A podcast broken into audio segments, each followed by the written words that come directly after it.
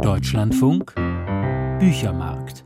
Vielleicht ist es schon ein Mini-Trend. In Italien kursieren gerade mehrere erfolgreiche Berlin-Romane.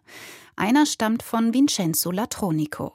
Es ist das Berlin der späten Nullerjahre, wild und aufregend. Dort leben Tom und Anna. Doch so glamourös ihr urbanes Leben wirkt, so leer ist es. Maike Albart hat Die Perfektionen gelesen. Tom und Anna, die beiden Hauptfiguren in Vincenzo Latronicos schmalem Roman Die Perfektionen, verstehen sich auf Oberflächen. Aus Italien gebürtig und digital sozialisiert, sind sie um die Jahrtausendwende in ihre Jobs genauso hineingerutscht wie in ihren Berliner Alltag. Mit den Stadtbrachen, den improvisierten Clubs, den Pop-up-Galerien und der frei flottierenden internationalen Jeunesse Doré schien Berlin-Neukölln genau die richtige Kulisse zu bieten für die beiden Webdesigner. Sorgfältig kuratieren sie nicht nur die Auftritte ihrer Arbeitgeber im Netz, sondern auch ihre eigene Umgebung ein niedriges Sofa und ein dänischer Lehnstuhl, gerundetes Mahagoni, petrolfarbener Baumwollbezug, eine Tweeddecke mit Fischgrätmuster, darüber ein nachtblaues Textilkabel, daran eine Glühbirne mit verschlungenem Kohlefaden, Stapel alter Ausgaben von Monocle und New Yorker auf einem schwarzen Metalltischchen, daneben ein Messingkerzenständer und eine Glasschale voller Obst die erlesenen Materialien, die Farben, die Qualität der Möbel, ihre Anordnung im Raum, der Lichteinfall, alles zeugt von dem Vermögen, sich zu inszenieren. Die Fotos sind für das Paar das Kondensat ihres Selbstverständnisses und es passt, dass die beiden Designer mit diesen Bildern ihre Wohnung auf einem Internetportal zur Untermiete anpreisen.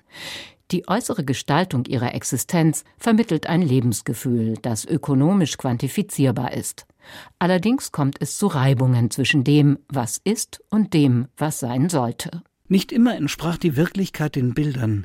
Sie tat es oft frühmorgens. Beim Erwachen machte ihnen der Anblick der durch die Vorhänge sickernden Lichtschlieren an der Wand gute Laune. Geschult an dem Kombinatorik-Virtuosen Georges Perec inventarisiert der Autor das Leben von Tom und Anna. Er schildert ihre Arbeitsabläufe und die Insignien ihres Alltags, Getränke und Gerichte, die Lokale, die sie aufsuchen und die Schrifttypen und Farbabstufungen, mit denen man gerade in ihrem Metier Erfolg hat. Anders als in Live Rands hyperreflektierter Liebesgeschichte Allegro Pastel, die sich ebenfalls um einen minimalistischen Webdesigner drehte und von derselben Generation erzählte, fällt kein einziger Markenname, obwohl es auch mal um den Röstgrad von Kaffeemischungen geht. Weder Reinhard Götz noch Christian Kracht spielen für Latronico eine Rolle.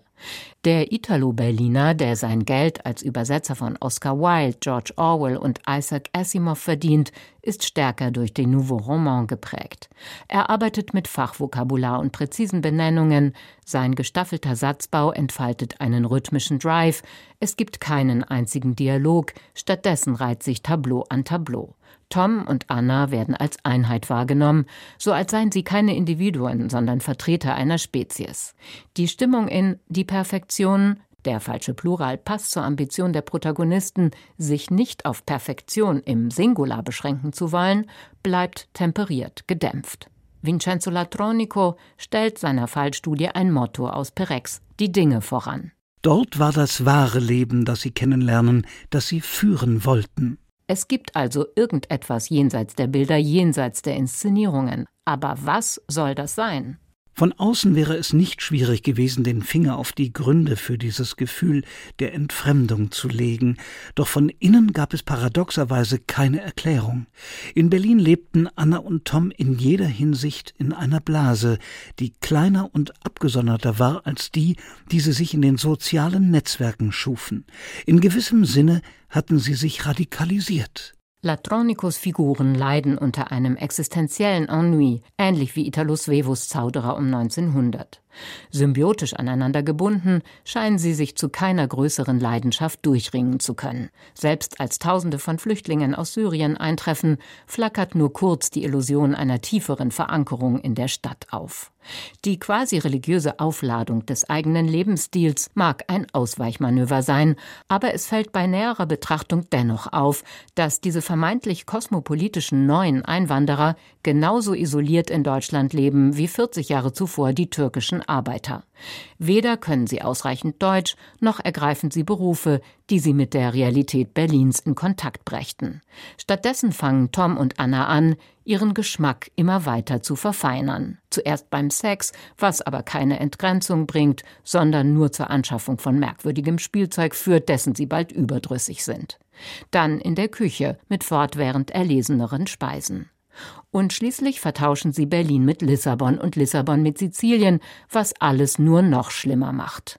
Obwohl sie weiter Fotos von Trockenmauern, bunten Longdrinks und blauem Himmel posten, fühlen sie sich wie Zitate ihrer selbst. Die Bilder auf Tom und Annas Timelines sollen Freiheit und Ungebundenheit ausdrücken, zeugen aber von umso größerer Gefangenschaft in einer digitalen Bohème. Wer die deutschen Popliteraten der späten 1990er Jahre von Christian Kracht bis zu Elke Natas gelesen hat, den befällt vielleicht trotzdem eine Art Déjà-vu.